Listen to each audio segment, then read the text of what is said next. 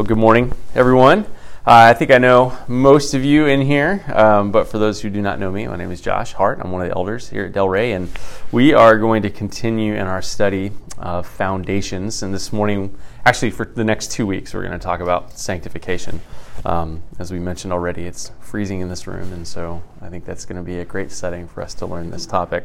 Uh, before we jump right in, though, I am going to pray, and then we will we'll get started. Father, we do thank you uh, for the opportunity to be gathered together as one body this morning, and we pray that as we open your word and and study it and see what it has to say to us about this topic of sanctification, Lord, we pray that you would um, you would help us to grow up into maturity, that we would um, glean from your word that which we need, and Father, we pray that you would help us to grow in our love for you as we behold your glory, as we behold these sweet doctrines from your word. We ask in Christ's name. Amen. All right, so yeah, if you have a, an outline uh, there, that'll be good to follow along. Just so uh, we kind of orient everybody, there is going to be two weeks of uh, studying sanctification. So um, there are two aspects that we're going to cover.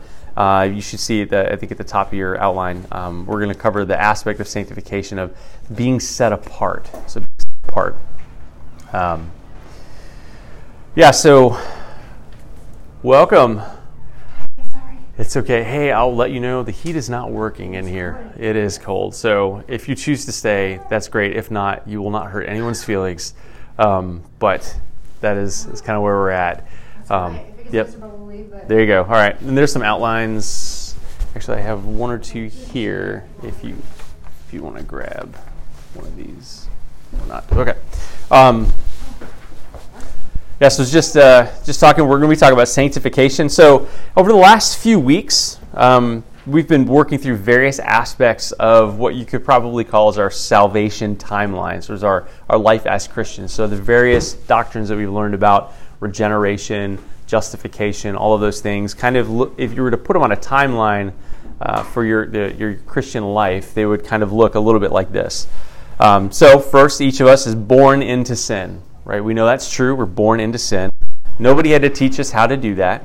Uh, it just kind of came naturally to us. I love to, to talk to people about, you know, a two-year-old who steals toys from another kid. You know, who taught him how to do that? Nobody. It just came naturally to him, right? And so, for a portion of our lives before we came to Christ, we were essentially we were enslaved to sin.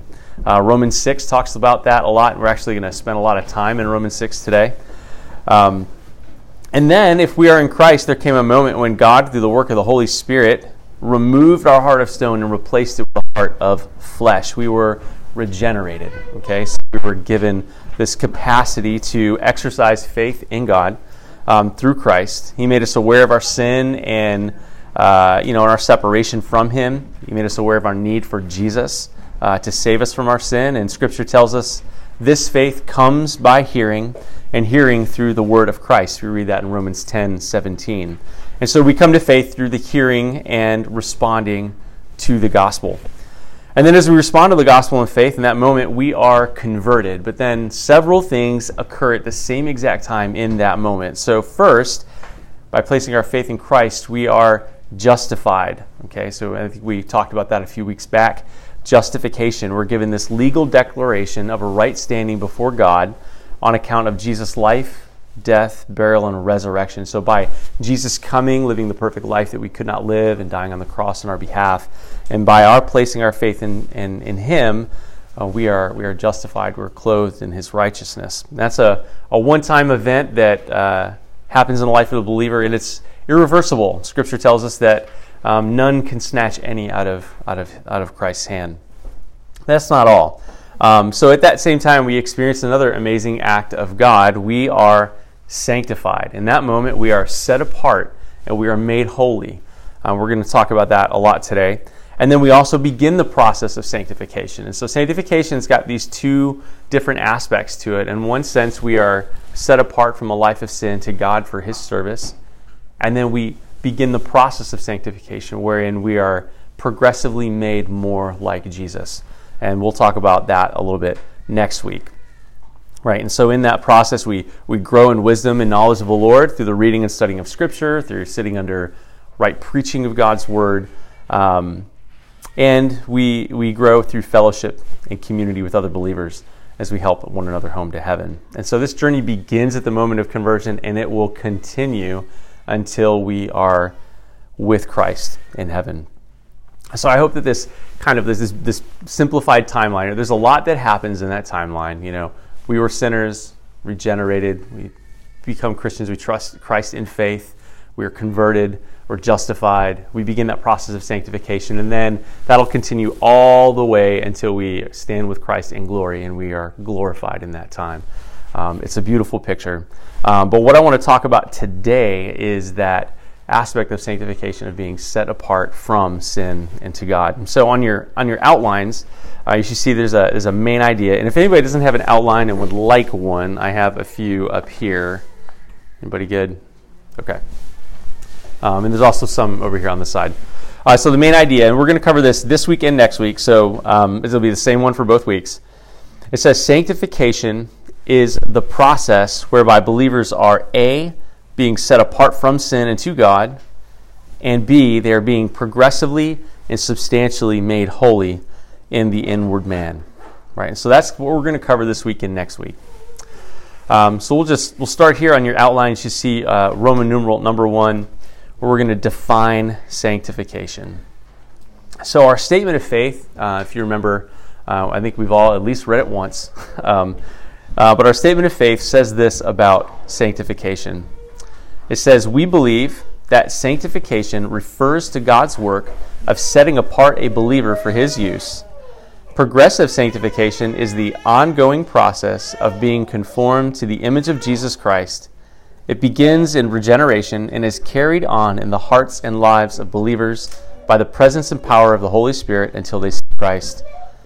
While this growth in holiness is a gift of grace, it also requires a believer to actively, intentionally, and persistently fight sin through means such as prayer, reading and hearing God's Word, and the mutual edification of Christian community. So, according to the statement of faith, sanctification is kind of like a, a coin with two sides, right? Um, neither exists apart from the other, but in order for it to be a complete thing, you need both. Um, so, sanctification can be defined in, in two different ways. And so, there's two different aspects uh, of the definition. I think they're listed under your uh, outline as points A and B. So we have the positional and possessional definition of sanctification. Again, that's what we're going to focus most of our time on today. Um, and then we have the progressive aspect. Now, both of these are true in the life of the believer. So as we understand how we are sanctified, both of these happen in, in our lives. Um, and they're, they're important for us to understand both of them uh, to get a complete understanding of sanctification. So let's look at this positional and possessional definition. Uh, so first, uh, so this term, positional or possessional, has to do with our relationship to God. So in other words, who are we to God? Right? Remember the earlier about our, our life and, and coming to Christ. You know, there was a, a period of time that we were we were alienated from God, that we were separated from Him uh, by our sin. Okay? However, through Christ's atonement for our sin on the cross and our trust and faith being placed in Him, our relationship to God has fundamentally changed. We're not the same any longer, and nor do we relate to God in the same way. Colossians 1 13 through 14 uh, tells us this. Uh, Paul speaking here. He says, He has delivered us from the domain of darkness and transferred us to the kingdom of His beloved Son, in whom we have redemption, the forgiveness of sins. And so, as we understand um, who we are uh, as Christians, we have been transferred from one domain or one kingdom into another. 1 Corinthians 6:11 explains it another way. Um, Paul says, "And such were some of you, but you were washed, you were sanctified, you were justified in the name of the Lord Jesus Christ and by the Spirit of our God." And so Paul's words in Colossians and 1 Corinthians they agree. Our sanctification or being set apart has already been accomplished. So, in one sense, it's done, it's complete, right? It's listed in the past tense.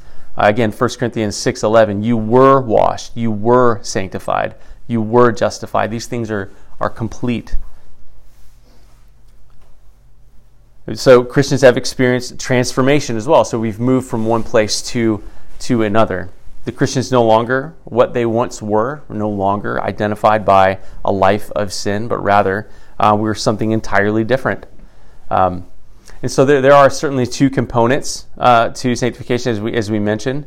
Um, but the one thing that, that I want us to see here about this positional or possessional definition is that the Christian is at that moment when they are converted, they are taken out of an old life marked by sin and dedicated to service to God. And that's an, that's an important aspect of that to remember. So um, when we are saved, God does not just kind of collect us into this collection of things that's set up on a, on a shelf for Him to just sit back and admire. Well, no, we are saved for a purpose. We're served, or we're saved to, to serve Him. Any questions on that on that definition, or any any comments on that? When you say possessional, I'm yeah. sorry if I missed it. No, no. We, we are, yeah. Um, I'm, I'm realizing now that you asked that question that I missed something in my notes. Um, 1 Peter 2 9 through 10. Can we have somebody actually turn and read that for us? That'd be great.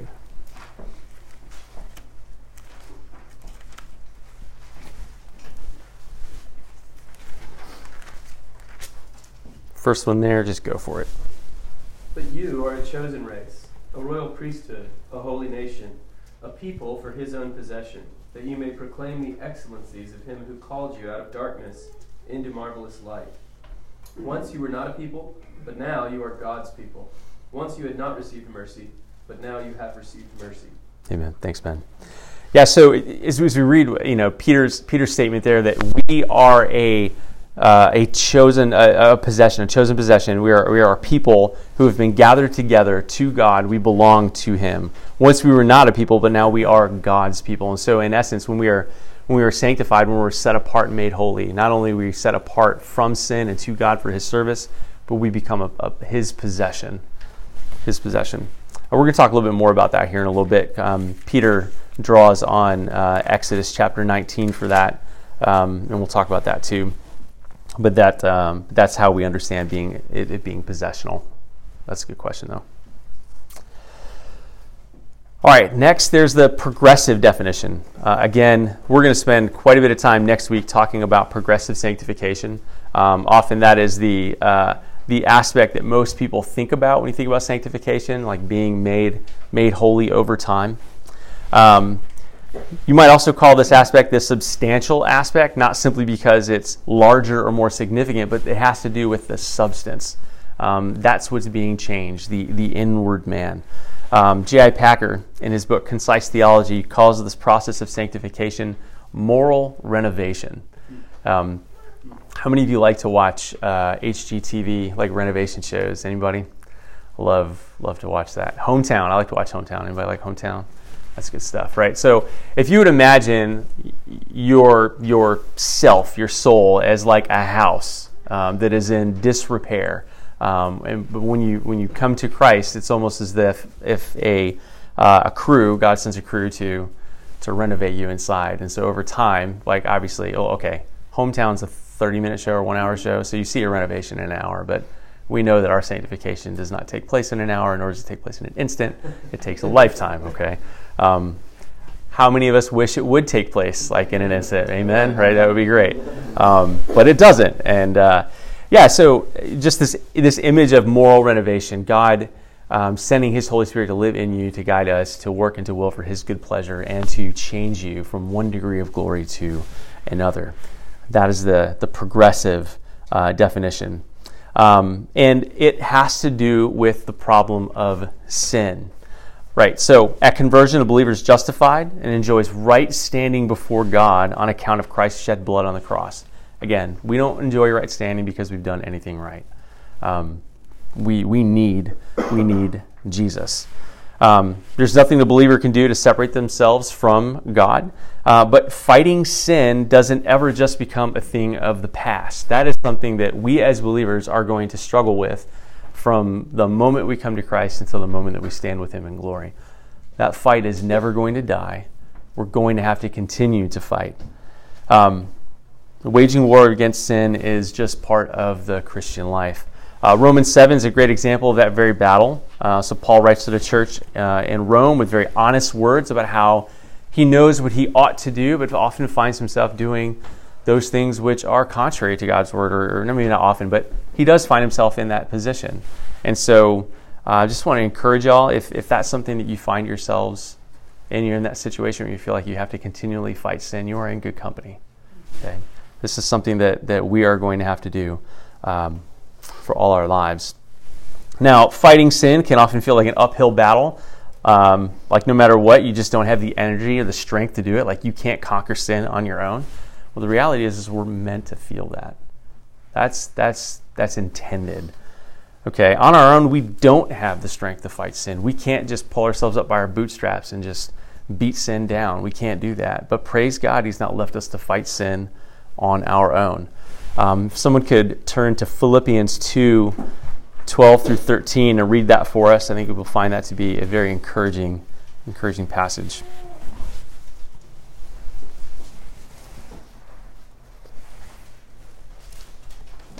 Therefore, my beloved, as you have always obeyed, so now, not only as in my presence, but much more in my absence, work out your own salvation with fear and trembling. For it is God who works in you, both to will and to work for his good pleasure. Amen. The thing I love about that passage is, is if I think about it this way, if Paul stopped right after saying, work out your own salvation with fear and trembling, if he just like put a period there and kind of left it, that would feel feel very challenging, very difficult, right? It would feel like everything's on us. Praise God, that's not how he wrote that. And that's not the truth that he's trying to communicate. He says, For it is God who works in you both to will and to work for his good pleasure.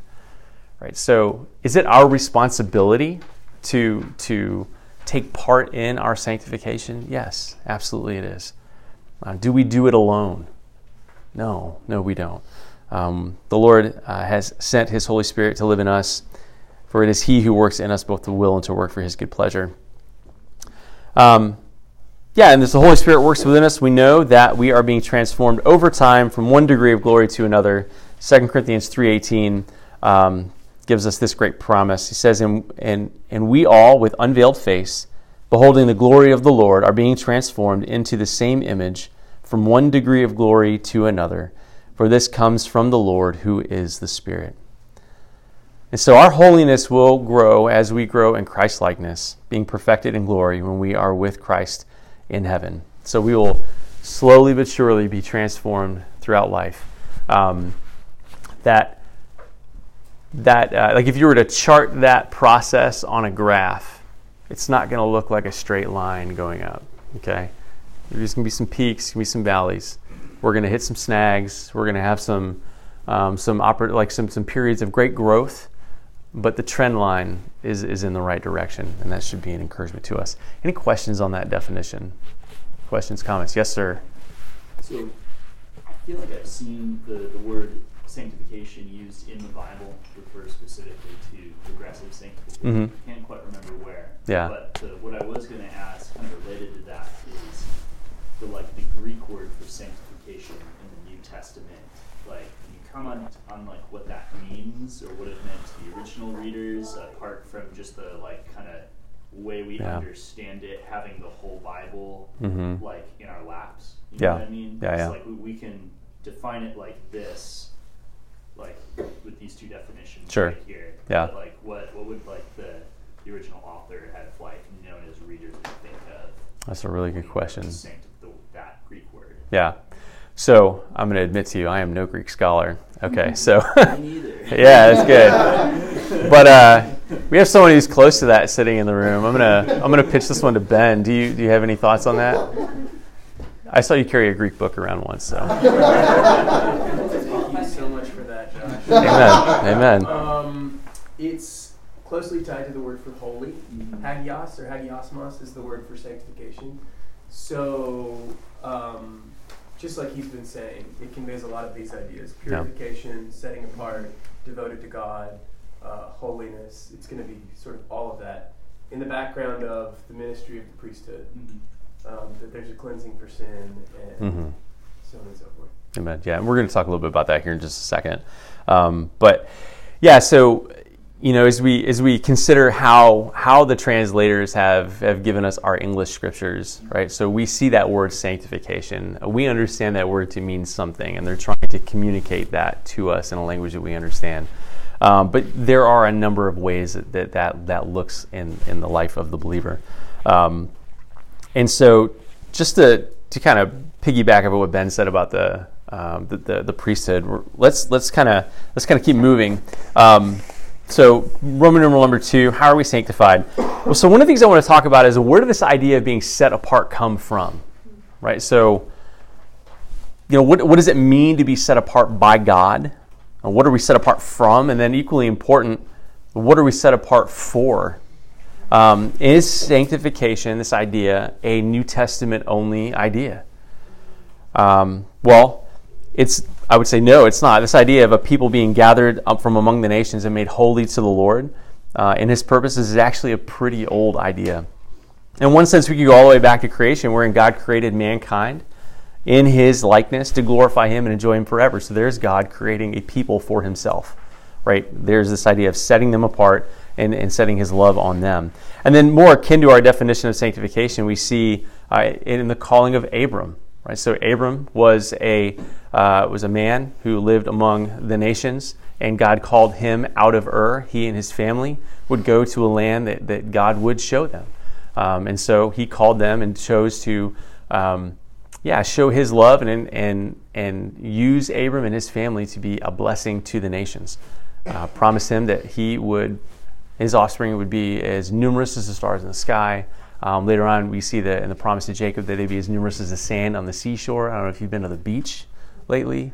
Um, if you try to count, well, not lately, right? if you've been, to the beach anytime in the last year, uh, certainly not today, as it's like 20 degrees outside. Um, and just as a quick aside, um, I, I, often, I often, you know, when I when I get to that passage in Scripture, and I think as numerous as the sand on the seashore, um, my chemistry teacher in high school, uh, he said, you know, I would love to see somebody try to find the average mass of a grain of sand. Uh, I think it would be a really interesting example or, or science experiment. So I decided that's the one I was going to do because I'm super not creative, and I thought it'd be helpful to take a hint. Um, and so what I did is I went and gathered all these different kinds of sand, and just the the exercise of trying to separate out, separate out individual grains of sand and count them out. Is it cold blowing on you? At the moment it is, but I have hope. You have hope.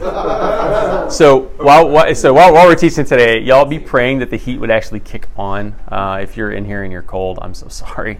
Um, this is why I'm wearing a, a coat. We've, I think we've already texted Jesse, and I don't. There's nothing else we can do. Anyway, um, grains of sand right? So the Lord promised to make his, his people as numerous as the grains of sand uh, on the seashore, which that's a lot, by the way.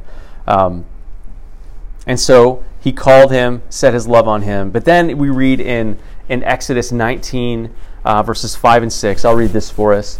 Um, this is God speaking, speaking to Moses. He says, Now therefore, if you will indeed obey my voice and keep my covenant, you shall be my treasured possession among all peoples for all the earth is mine, and you shall be to me a kingdom of priests and a holy nation.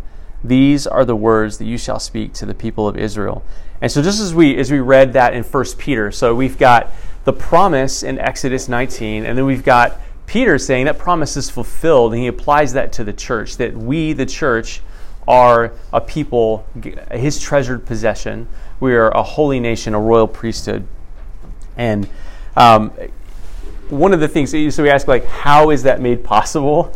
Uh, I'm sorry, I'm not laughing. I'm laughing with you. I'm laughing with you. Um, it is. This is where the breeze is. Hopefully, it warms up.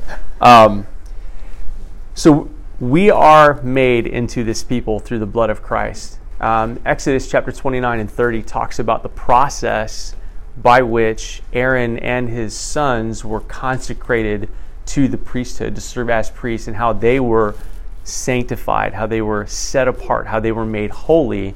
And one of the things that, that, that had to be done is there was a ram that was sacrificed, and the blood was sprinkled on the altar. And then that blood was also sprinkled on Aaron and his sons, that they were covered by the blood of another that had, you know, they had to lay hands on this ram and sacrifice. So it took their sin.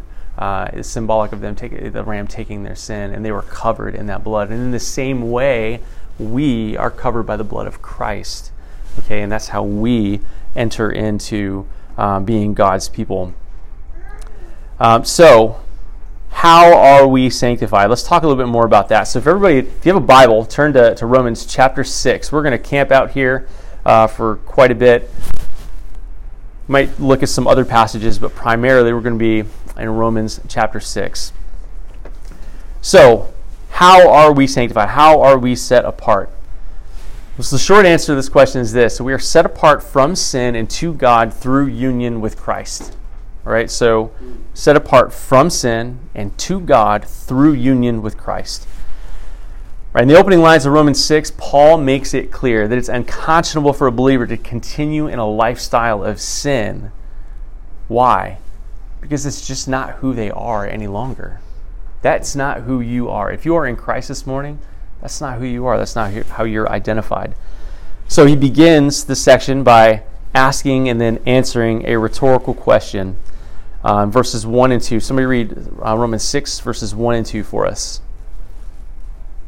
What shall we, s- I'm sorry.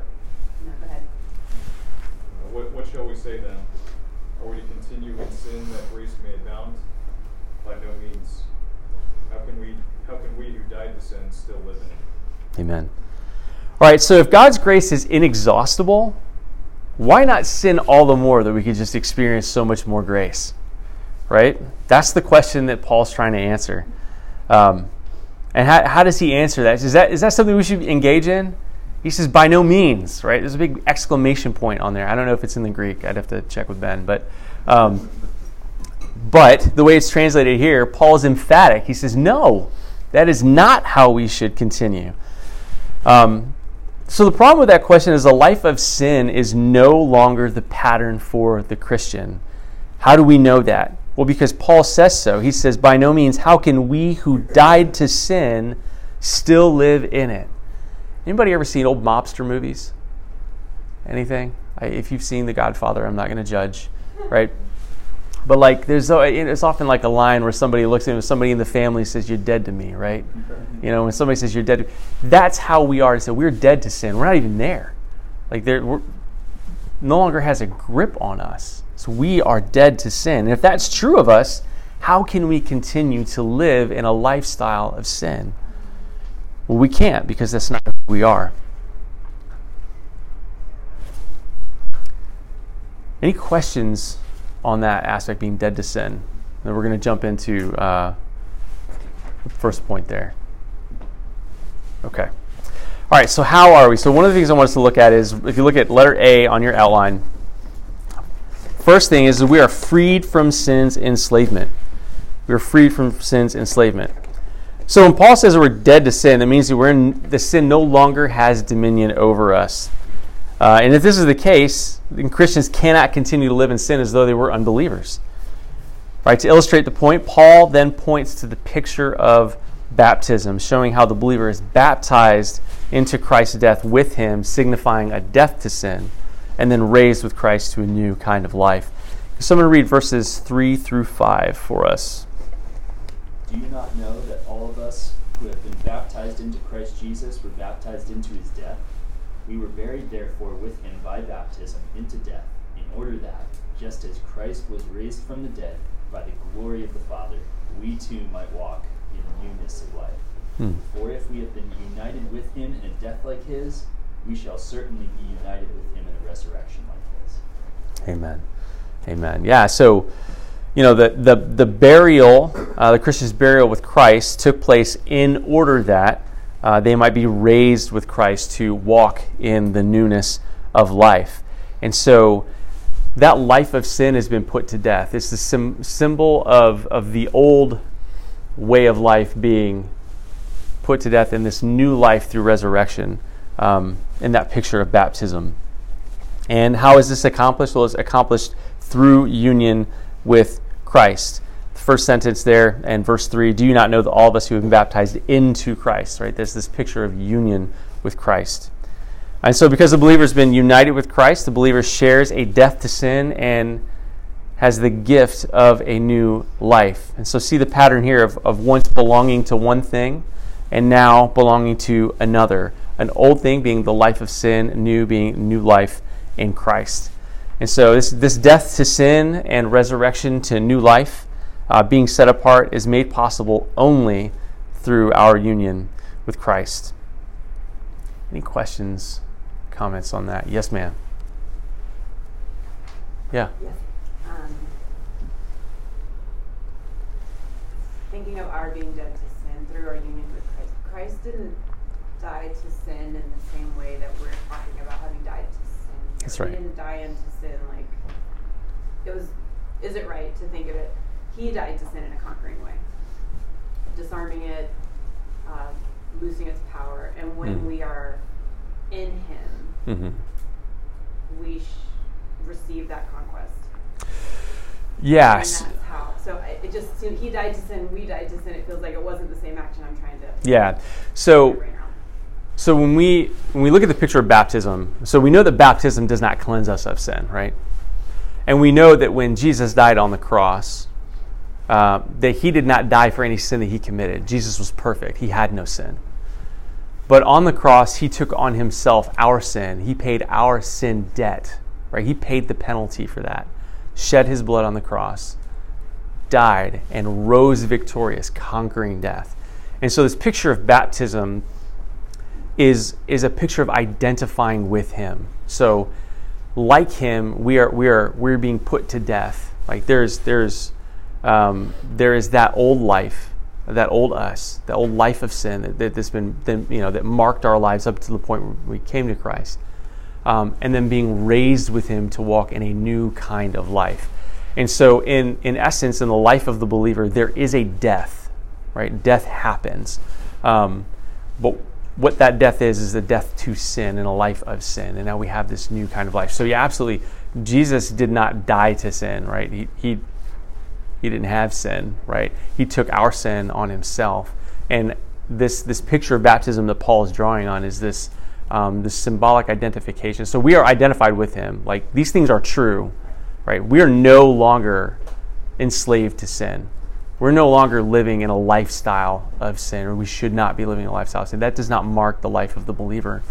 What marks the life of a believer is a, a new life, a life that um, that is marked by a desire to know God and to love Him and to love His people, um, a desire to hate sin and fight it. Um, that that is uh, that's something that, that we would not say is true before that. Like we didn't desire to fight sin before that. Before that, we just desired to do whatever our sinful hearts wanted. Um, and so, I think what Paul's trying to do here is paint that picture and help us to see, kind of give us a um, a visual for what our life looked like and what that transformation actually actually looked like. I don't know if that helps answer the question. Helps. Yes. Okay. Thank you. Any other comments on that? Questions? Okay. I'm hopeful. You're hopeful. Work your magic, Tyler. Um, all right. Let's keep going. Uh, point B, this should be on the back side of your outline.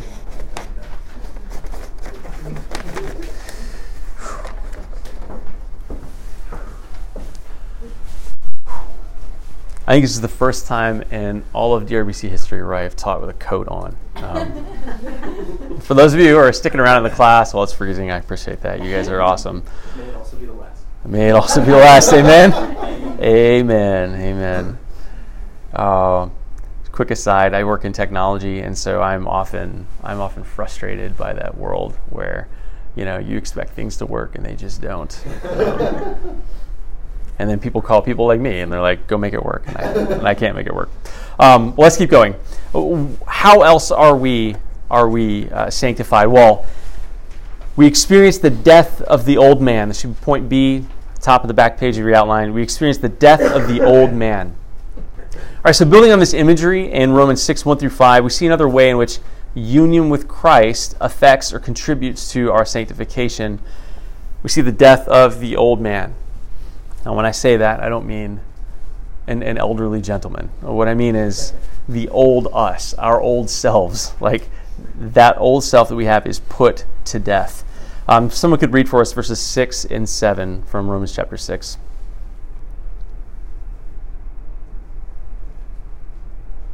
We know that our old self was crucified with him in order that the body of sin might be brought to nothing, so that we would no longer be enslaved to sin. For one who has died has been set free from sin. Amen. All right, so you know Paul continues this this picture, of this imagery, um, and rather than the image of baptism, he, he he draws on the image of the crucifixion. Okay, so this passage says that our old self was crucified with Christ. What do we know about crucifixion? Yes, Long, slow, painful death. long, slow, painful death. Yes, that is true. What else do we know? It's for criminals. It's for criminals. Okay, usually, unless you're Jesus. yeah, but yes, absolutely, absolutely. How often do people survive crucifixions? Yeah. Well, I'm just saying, like, did anybody ever like No. ultimately survive? they might survive for days. That's why it's a long, slow, painful process. Yeah, amen. Yeah, yeah. So this idea of uh, so when Paul says that our old self was crucified with him, crucified with Christ, this idea of crucifixion. So you didn't just come down off the cross. Okay, when when you were executed in that way, it was it was a for sure thing.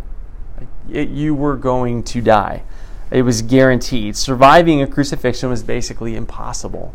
Um, and often, if it took too long, well, what the the soldiers who were carrying out this execution would do is they would come and they would do things to you to help that process along to ensure that you would you would pass. Okay, and so this is the picture that, that Paul paints of our old self, the old man, and how it has been put to death, nailed to the cross with Christ Himself. Um, if one is united to Him uh, through faith, it's final, it's gone. And so, if we understand crucifixion rightly, we understand that those who undergo crucifixion are assured of death. And it is both sure and final, and so also the death to our old way of life. It's gone. So, in this way, the believer is set apart from an old way of life. Now, it's important to note that just because the old man has been put to death, it doesn't mean that we aren't going to continue to fight uh, the temptation to sin. So, we're not enslaved to sin. Yeah, that's true. But our flesh will, from time to time, raise its, its ugly head. Um, we'll be tempted to sin from the, the day that we were born till we stand before Christ in glory. Um, but in spite of this, we, we praise God that um, our right standing before Him is not based on our ability to, uh, to be perfect. Um, but He has given us He's given us His Spirit to help us to, to fight to fight sin. Um, one, one other way that we, we see this, uh, the death of the old man, as in 2 Corinthians 5.17. Uh, Paul writes, Therefore, if anyone is in Christ, he is a new creation. The old has passed away. Behold, the new has come. We're a new creation. New. We're not just dusted off, polished up, cleaned up a bit. We are altogether new. Our old self has been crucified with Christ, and the one who believes is free from the bondage of sin. Any questions on that? Comments? Yes, sir. Yeah, actually, I have a question about so six and seven. Mm-hmm. Whenever I read this one, I get confused as to whether the language is more like judicial or sort of like life versus death, or, or I'll kind of show you what I mean. Sure. There is a footnote on the word set free, Mhm. verse 7, that says it could mean justified Mhm. instead of set free. Set free, one who has died has been justified from sin. Mm-hmm. And so I'm wondering if the like the our body of sin might be brought to nothing is like a legal evidence term. Like, Mm. like judicially God has justified us and our body of sin doesn't stand before him or can you comment on like Sure. Like what are we doing there? Is this passage is this part about like we're free from sin because we're not enslaved to it because we're justified Mm. and we're not guilty anymore, therefore we don't have to keep going back to it? Or is it like we are free Yeah. from sin? Is this part specifically about the like old man is dead Yeah. and like we're not that same man Yeah. anymore? You know I mean? Yeah. Yeah, for sure. I don't know. What, what do you Yeah, so I think I think it's kind of a both and. Right? Um, so, in the one sense, yes, we are justified from our sin. Why are we justified? We're not justified because we did anything to earn that, right? Um, but we are we are that penalty of sin is no longer held against us because someone else has paid it, um, and so we're, we're we're justified. We are clothed in the righteousness of Christ, and so when we stand before God on that on that day, um, with all of our sins laid bare, we, all of them have been paid for. And so there is, in one sense, that legal declaration that we have been justified from sin. But at the same time, um, we also have the capacity to not sin. Um, and so I'm going to I'm gonna jump ahead real quick. Um, we're going to cover this here in a little bit. But uh, Romans chapter 3. Romans 3 for me, um, 3, 10 through 18, uh, or 9 through 18. Well, I'm not going to read all of it, but um, we'll read a good portion of it. This to me is like the Paul's great leveling of the playing field. Okay, like everyone is on the same the same level ground, and so he says this Romans three nine, and then I'll read I'll read some of it after that. It says, "What then are we Jews any better off? No, not at all." For we have already charged that all, both Jews and Greeks, are under sin, as it is written, None is righteous, no, not one. No one understands, no one seeks for God. All have turned aside, together they have become worthless. No one does good, not even one. So this understanding that apart from Christ, that is our that's our bent. No one does good, not even one. All have turned aside. So who does that encompass? Encompasses everybody, right? Everybody has turned aside. And so that's kind of that's where we are apart from Christ. However, being freed from sin means that we have the capacity to not sin. So today, if you are faced with a choice, right, you you have the capacity to choose not to sin, not simply because it's advantageous to you. So, um, I can choose to give money uh, to a charitable thing solely out of the fact that I know I'm going to get a tax break, right? Like we can do that. But there's something different about me right now that I actually genuinely want to do that. I want to help others. Um, and so there's this capacity to love because God has called us to love and we want to please God. Like that doesn't happen before. Paul in Romans 3 says, No one seeks God. Um, no one. Um, yeah, so no one understands, no one seeks for God. All have turned aside. Together they've become worthless. If you're just going to keep reading through here, verse 13 their throat is an open grave. They use their tongues to deceive. The venom of asps is under their lips. Their mouth is full of curses and bitterness. Their feet are swift to shed blood, and their paths are ruin and misery. In the way of peace they have not known. There is no fear of God before their eyes. If you are in Christ, that description does not describe you anymore. That's not who we are. All right, so when we are freed from sin, yes, we are 100% justified by, by the blood of Christ and by what he has done for us on the cross. But at the same time, we have this capacity now that we did not have. Um, R.C. Sproul, um, in his book um, Chosen by God, describes it this way. He says, Before the fall, um, before the fall, mankind had the option to sin or not sin. After the fall, apart from Christ, they had no option but to sin, right? In Christ, now we have that capacity to sin or not to sin. And then one day in glory, we'll have no option to sin. Um, and so I think where, where we find ourselves in that timeline is in that place now that, you know, on this side of the cross, if we are in Christ, we have this capacity to not sin. Uh, we have this capacity, we could sin, and we, we can grieve the Holy Spirit. But praise God, there is forgiveness for us. Does that help answer the question at all? Okay. Awesome. Awesome. Thank you. All right. So we experienced the death of the old man. The last point there, point C, we are made alive with Christ. So I'm going to read Romans 6 8 through 10. It says, Now, if we have died with Christ, we believe that we will also live with him. We know that Christ, being raised from the dead, will never die again. Death no longer has dominion over him. For the death he died to sin, uh, for the death he died, he died to sin once for all, but the life he lives, he lives to God. And so as we as we consider this this idea that we've we've we have died to sin, the old man has been put to death, but none of that happens independently. It's, it's, it's not like we're just you know you're free to kind of run and live your own life. But we've been we've been raised to the newness of life for a purpose that we might live our lives to God.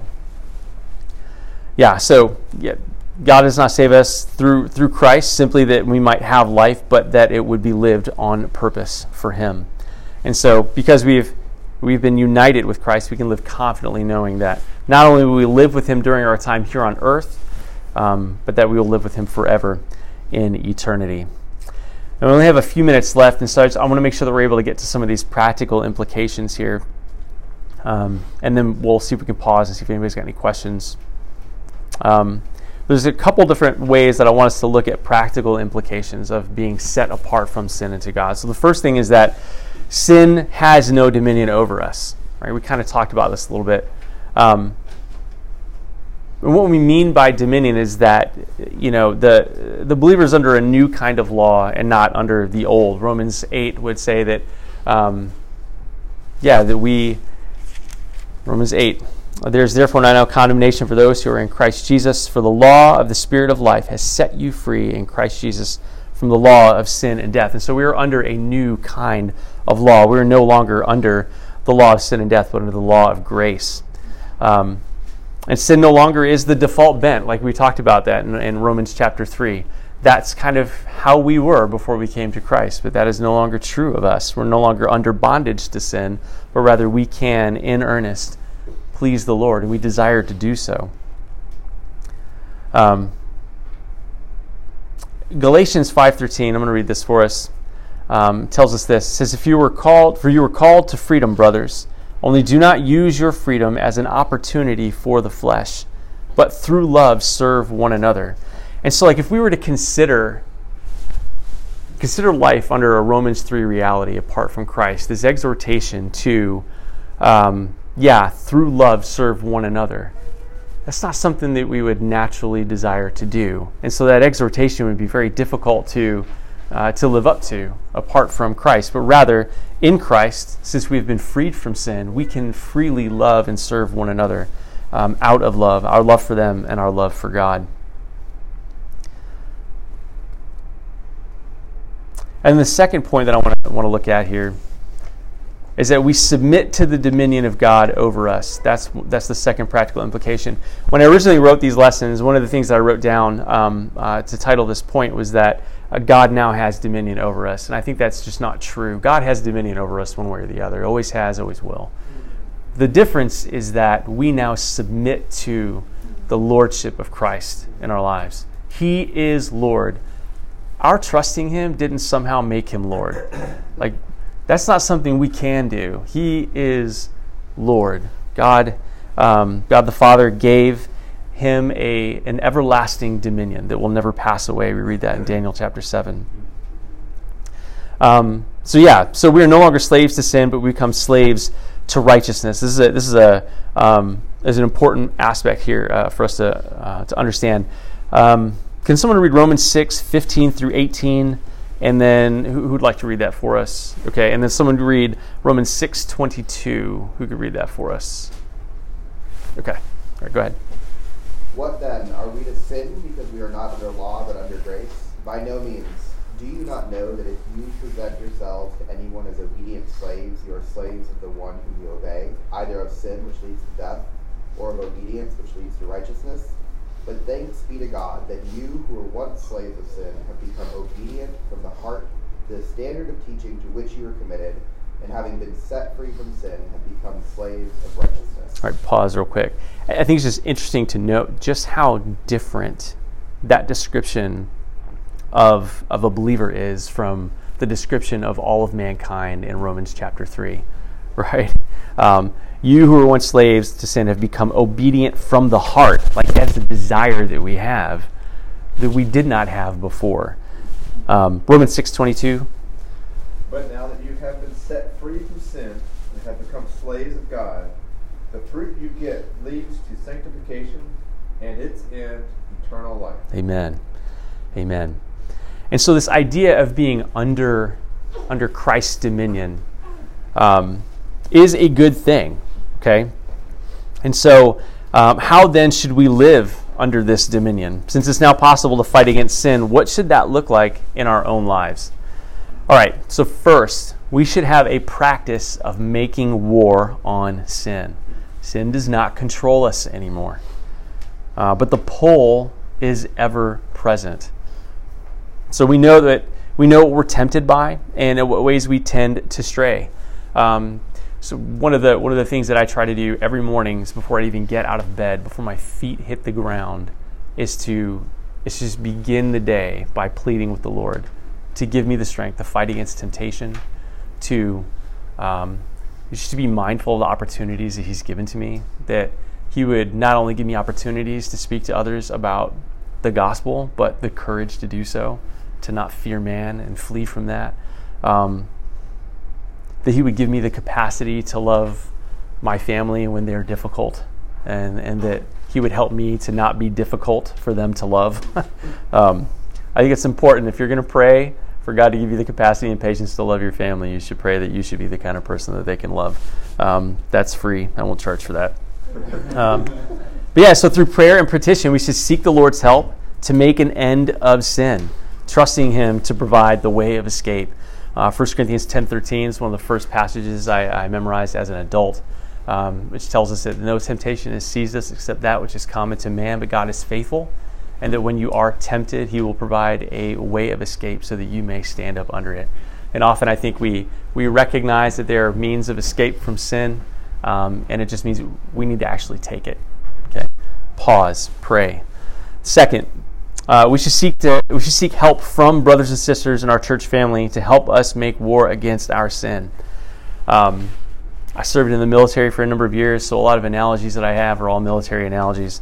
Um, but no single soldier ever met the enemy army on the field of battle to make war. I can only think of one example, and that was David. But God had his back, so that was a bit of a different story. Um, there, there's no army of one Christians. There's no Lone Ranger Christians. We don't engage in the Christian life alone. We ought not engage in the Christian life alone. That is a sure way to find yourself in trouble. But rather, we should reach out to our brothers and sisters in Christ and ask them to help us to fight sin, to live a life of holiness, um, to help to bear our burdens. Um, and we should make a practice of confessing sin to one another, and in so doing, we should drag sin into the light. I cannot count. I can't count how many times I've been in conversations with people where they've been like, "I just need to confess this to you," or I've had to confess some sin to somebody else. And as scary as that might feel, like, oh no, they're going to totally know what I've been up to. Like, there is nothing better than seeing that sin put to death by dragging it out into the light and enlisting other brothers and sisters into that fight to help you fight it. And then the third, be an encouragement to others. So, yes, reach out to one another and ask for that help, but be the person who's willing to enter into these difficult situations to help your brothers and sisters to fight sin. Be willing to reach out to somebody and see how you can pray for them. Um, ask them how can you help them make war against sin. I think it's important that we use that word, that we talk about fighting sin like that, because fighting sin is not a, a one time battle. It's not a skirmish. It's not a, I'm going to see you at 3 p.m. after school in the parking lot and we're going to duke this out and it's done, right? That's not how it works. Like fighting sin is a war, it's a long campaign, and campaign after campaign. We make war against sin. It should be a practice um, that we, um, yeah, that we cultivate. How can you support others in their fight? Seek ways to pray for them, to walk alongside them as they also make war against their sin. All right, to conclude, um, let's look back again at, at Romans chapter 8. Um, beautiful, beautiful picture of what we enjoy in Christ as being separated from an old life of sin. Again, uh, there's therefore now no condemnation for those who are in Christ Jesus. For the law of the Spirit of life has set you free in Christ Jesus from the law of sin and death. We are 100% different. We are not the same. We have been set apart to a, a beautiful life, a life of service to the Lord. Um, I mean, there is no longer any condemnation for those who are in Christ. So what I'm going to do now is I'm going to pray, and then I'll hang out and see if anybody's got any questions. If anyone wants to talk about anything else, I'm happy to talk with you. Um, and I think the heat is kind of working. Hey, hey, amen. Right at right at the end, right now that my coffee's cold. All right, let's pray. Father, we thank you that according to your, your mercy and your grace, you have plucked us out of a life of sin and that you have placed us into the kingdom of your beloved Son. And Father, we pray that as we contemplate this reality, that it would encourage us anew to fight sin, to love your word, uh, and to help one another to do likewise. Lord, we pray that as we prepare to go and to hear your word preached, um, that you would give us receptive hearts to hear and receive your word. Lord, help us to be doers of the word and not hearers only, so deceiving ourselves. Lord, help us to live our lives to you um, as we were meant to. We ask this in Christ's name. Amen.